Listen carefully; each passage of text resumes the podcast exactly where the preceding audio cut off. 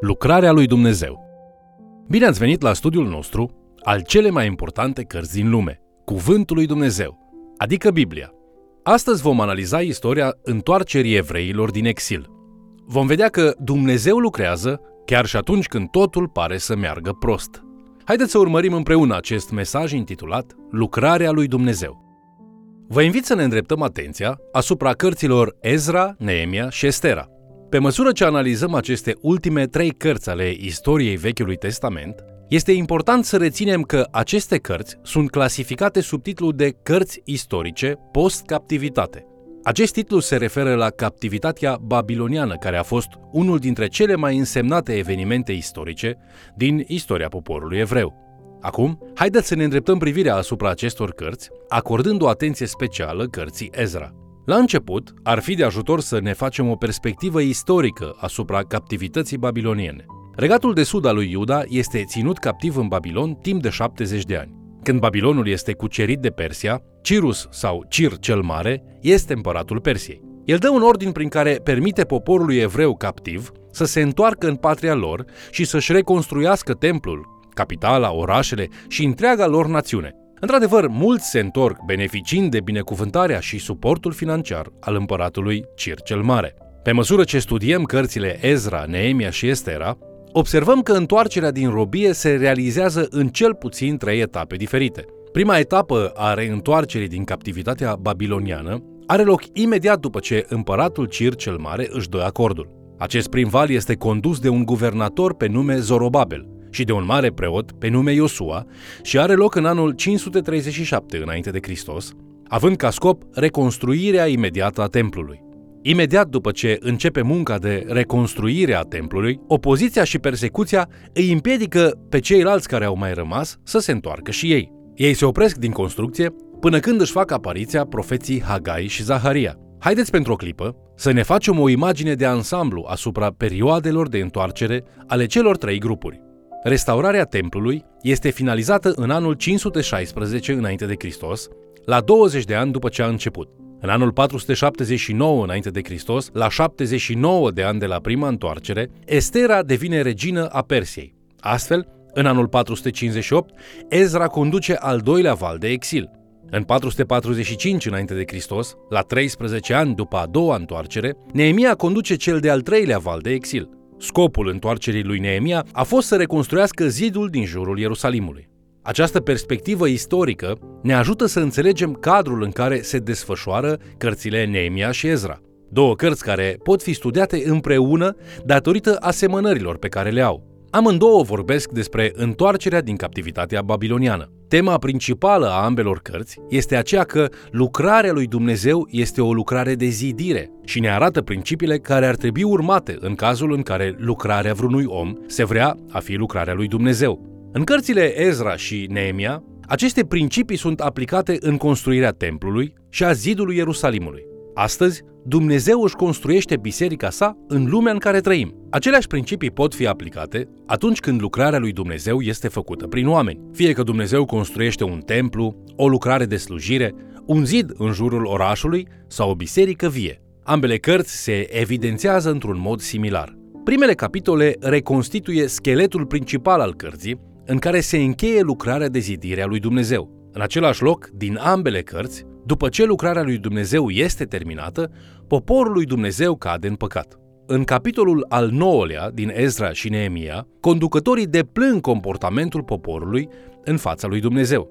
Rugăciunile lor de mărturisire, regretele și pocăința lor sunt stimuli care aduc o trezire puternică în rândul poporului lui Dumnezeu. O altă asemănare între cele două cărți este aceea că împăratul păgân care le dă permisiunea să se reîntoarcă arată compasiune față de ei și le oferă asistență, astfel încât lucrarea lui Dumnezeu să se poată înfăptui prin poporul său. În vremurile în care s-au scris cărțile Ezra și Neemia, Dumnezeu se folosește de regi păgâni. Cir cel Mare a fost un împărat persan păgân și totuși Dumnezeu a lucrat prin el. De asemenea, observăm că ambele cărți, Ezra și Neemia, încep în îndepărtata țară a Imperiului Persan și ambele se încheie în Ierusalim. Ierusalim este locul unde se desfășoară adevărata lor dramă. La fel ca primele patru cărți ale împăraților și cronicilor, ambele cărți, Ezra și Neemia, arată cele două fețe ale națiunii. Ezra ne prezintă o perspectivă mai spirituală, iar Neemia ne oferă o perspectivă mai naționalistă. Deși cărțile împărați și cronici sfârșesc în înfrângere și disperare, constatăm că atât Ezra cât și Neemia sfârșesc într-o notă pozitivă. Lucrurile arată bine pentru poporul lui Dumnezeu la sfârșitul cărților Ezra și Neemia. Acum, haideți să ne concentrăm asupra cărții lui Ezra, avându-l în vedere pe Ezra ca și om. El este unul dintre marii oameni din istoria evreilor. Cu toate că Ezra este un preot, el nu poate să își exercite în mod normal atribuțiunile de preot, deoarece trăiește în timpul captivității babiloniene a lui Iuda. În loc să dispere, citim în Ezra capitolul 7 cu versetul 10 că Ezra își pusese inima să adâncească și să împlinească legea Domnului și să învețe pe oameni în mijlocul lui Israel legile și poruncile. Acest verset îi conturează întreaga lui viață. Prima treime a vieții lui Ezra a fost predominată de pregătire. Ezra și-a pus inima ca să cunoască cuvântul lui Dumnezeu. Ezra ne spune că a mers în căutarea cuvântului lui Dumnezeu, studiindu-l cu perseverență. În a doua perioadă a vieții lui Ezra, el s-a consacrat ca să trăiască cuvântul lui Dumnezeu. Ezra s-a dăruit pe sine ca să pună în practică ceea ce spune cuvântul lui Dumnezeu. În cea de-a treia etapă a vieții lui, deoarece primele două perioade au fost dedicate pregătirii și punerii în practică, Ezra devine un mare învățător al cuvântului lui Dumnezeu. Ezra își câștigă locul de frunte, nu numai prin ideile sale, dar și prin trăirea sa. Pe măsură ce constatăm contribuția lui Ezra la lucrarea lui Dumnezeu, înțelegem tot mai mult de ce Ezra este pus în aceeași categorie cu David, Samuel și Moise. Mulți cercetători îl consideră pe Ezra ca fiind autorul cărților cronici, Ezra și Neemia. Unii au remarcat chiar posibilitatea ca Ezra să fie autorul celui mai lung capitol din Biblie, Psalmul 119. În cele 176 de versete, fiecare verset, cu excepția a două din ele, menționează Scriptura. Această dragoste profundă și apreciere a legii ar fi în consens cu marea pasiune a lui Ezra pentru Scriptură. Deoarece Ezra este în captivitate și nu poate acționa ca un preot evreu obișnuit, el are totuși un rol esențial în dezvoltarea sistemului sinagogilor. Există o diferență între templu și o sinagogă. Templul original din Ierusalim este o versiune elaborată a acelorași metode de închinare care existau în cortul întâlnirii. Cu toate acestea, sinagoga nu a fost inițial destinată pentru a fi un centru de închinare, ci era menită spre a servi ca centru de educație evreiască. Bisericile creștine sunt construite după modelul sinagogilor, care devin centre de închinare în absența templului. Revoluția lui Ezra, în ceea ce privește învățătura iudaică, stabilește cel mai influent model de pătrundere în lume prin ucenicizare sau formarea sfinților. De asemenea, Ezra joacă un rol dominant în finalizarea și organizarea cărților Vechiului Testament în forma tradițională evrească, Tora sau Pentateuhul, profeții timpurii și cei de pe urmă, cărțile de istorie și profeții scriitori, și scrierile, adică psalmii, ecleziastul și alte lucrări precum Rut, plângerile, Estera, Ezra, Nemia și cronicile. Pe lângă aceste contribuții, Ezra conduce al doilea val de exil din captivitatea babiloniană. Dumnezeu însărcinează oameni precum guvernatorul Zorobabel și preotul Iosua pentru a restaura templul. Însă Ezra este acela care pune bazele unei active lucrări de învățătură în acel templu. Ezra aduce cu sine un personal lărgit de preoți și cărturari care predau cuvântul lui Dumnezeu. Cartea lui Ezra este numai despre lucrarea lui Dumnezeu. Cel din tâi principiu referitor la această lucrare se găsește în primele versete din Ezra. Când este o lucrare a lui Dumnezeu care trebuie făcută, Dumnezeu va fi primul care va începe lucrul. În Ezra, capitolul 1, cu versetul 1, citim În cel din tâi an al lui Cir, împăratul perșilor, ca să se împlinească cuvântul Domnului rostit prin gura lui Ieremia, Domnul a trezit Duhul lui Cir, împăratul perșilor, care a pus să se facă prin viu grai și prin scris vestirea aceasta în toată împărăția lui. Apostolul Pavel spune în Roman, capitolul 11, versetul 36, Din el, prin el și pentru el sunt toate lucrurile. A lui să fie slava în veci. În acest verset, Pavel spune că Dumnezeu este sursa tuturor lucrurilor. Dumnezeu este puterea din spatele tuturor lucrurilor și gloria lui Dumnezeu este scopul tuturor lucrurilor. Pe măsură ce înaintăm în viață și ne stabilim prioritățile cu privire la felul în care ne vom petrece viața, adică cum ne cheltuim timpul, energia și puterea noastră, ajungem la concluzia că nu mai vrem să fim implicați în nicio lucrare decât dacă Dumnezeu este sursa și puterea acelei lucrări, iar gloria lui Dumnezeu este tot scopul acelei lucrări. Acesta este felul în care Ezra își prioritizează viața. Un alt principiu de lucru pe care îl învățăm de la Ezra este că atunci când Dumnezeu este în spatele unei lucrări pe care vrea să o împlinească, atunci El va da o călăuzire limpede acelor agenți umani care vor împlini acea lucrare pentru El. Ezra scrie în capitolul 1 cu versetul 5 Capii de familie din Iuda și Beniamin, preoții și leviții, și anume toți aceia al căror duh l-a trezit Dumnezeu, s-au sculat să meargă să zidească la Ierusalim casa Domnului. De asemenea, Ezra ne învață principiul conform căruia Dumnezeu ne va furniza tot ce avem nevoie pentru ca lucrarea lui să fie împlinită. În Ezra, capitolul 1, versetele 6 la 8, citim Și toți cei din prejurul lor le-au dat lucruri de argint, de aur, avere și vite și lucruri scumpe, afară de toate darurile de bunăvoie.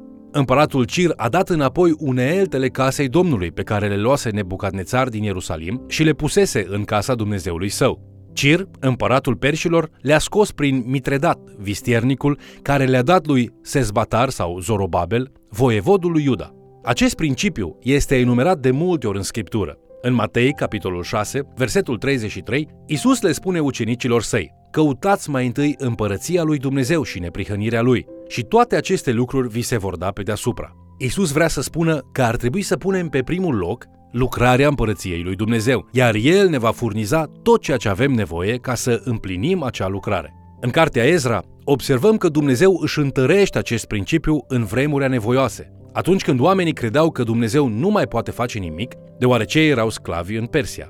Cu toate acestea, Dumnezeu mișcă inima împăratului Persiei, Cir cel Mare, ca să permită poporului să se întoarcă în patria lui, împreună cu toate provizile pentru reconstrucție.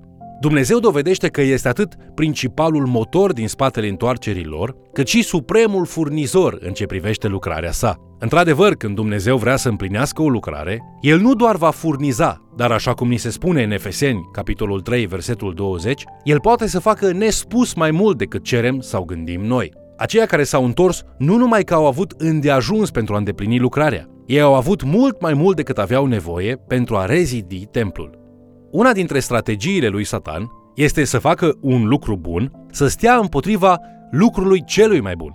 Putem fi tentați să ne mulțumim cu mai puțin decât ar vrea Dumnezeu pentru noi, datorită altui lucru bun pe care îl avem și ne distrage atenția de la ce am mai putea să mai primim. Spunem atunci că lucrul bun devine inamicul lucrului celui mai bun. Aici în Ezra găsim un principiu asemănător într-un pasaj intrigant din Ezra în capitolul 3. Și tot poporul scotea mari strigăte de bucurie, lăudând pe Domnul, pentru că puneau temeliile casei Domnului. Dar mulți dintre preoți și leviți și din copiii de familii mai în vârstă, care văzuseră casa din tâi, plângeau tare, când se puneau sub ochii lor temeliile casei acestea. Mulți alții își arătau bucuria prin strigăte, așa încât nu se putea deosebi glasul strigătelor de bucurie de glasul plânsetelor poporului căci poporul scotea mari strigăte, ale căror sunet se auzea de departe. Ezra, capitolul 3, versetele 11 la 13. În acest templu nou construit, cu toată implicarea și proviziile lui Dumnezeu, lucrul cel mai bun devine inamicul lucrului bun. Vedeți voi, un oarecare ideal imaginar interferează cu lucrul bun pe care îl face Dumnezeu. Noi, asemenea unora dintre ei, ne găsim uneori descurajați, supărați, nemulțumiți sau neînduplecați în fața lucrării bune a lui Dumnezeu, deoarece ne-am fixat inima pe un ideal mai perfect, o fantasmă iluzorie. Această dorință poate fi o amintire a vremurilor glorioase de odinioară, precum generația mai în vârstă care își amintește templul lui Solomon, sau poate fi închipuirea vreunui viitor perfect, conducând la revoltă sau cârtire înaintea lucrării bune pe care o face Dumnezeu în jurul nostru, deoarece aceasta nu este pe măsura dorințelor noastre. Aplicarea devoțională și practică a trezirii descrise în al nouălea capitol din Ezra și Neemia amintește de o viziune care se regăsește în Ieremia, capitolul 18, despre un vas și un olar. În timp ce olarul modelează vasul, vasul se strică în mâinile lui. Olarul refolosește lutul și reface vasul după cum îi place lui. Dumnezeu poate să își facă poporul ca nou și să-l remodeleze după propriul plac, așa cum o face și cu poporul evreu atunci când se întoarce din exil. Această viziune din Ieremia împreună cu trezirea din Ezra și Neemia, ne spun nouă vestea cea bună, că Dumnezeu Atotputernicul ar vrea să facă la fel și cu noi. Dumnezeu vrea să ia viața ta ruinată și să o transforme în ceva frumos și folositor pentru lucrarea sa. El vrea să folosească și să remodeleze viața ta de-a lungul anilor, pe măsură ce îl urmezi pe el. Adeseori, procesul de reciclare și remodelare din viața ta poate fi dureros, dar rezultatul este minunat. A fost viața ta reciclată sau refolosită și remodelată de Dumnezeu într-un vas nou? Pereții spirituali ai vasului tău au nevoie să fie reconstruiți? Te remodelează Dumnezeu pentru ca să te transforme în ceva folositor pentru lucrarea împărăției Lui? Rezultatul merită toată durerea procesului de reciclare. Cooperează cu Dumnezeu în acest proces și bucură-te din belșug de rezultatele infinit pozitive ale transformării într-o creație nouă. Vă mulțumesc pentru că ați fost alături de noi studiind Cuvântul lui Dumnezeu. Astăzi am aflat despre lucrarea lui Dumnezeu, modul în care El iubește să ia vieți frânte de păcat și să le remodeleze pentru folosul său. Liniștește-te și bucură-te, știind că Dumnezeul care a creat Universul își face timp să ia frânturile din viața ta și să le transforme în ceva minunat. Te invit să ne urmărești în continuare și, de ce nu, să mai chem cel puțin o persoană să ni se alăture.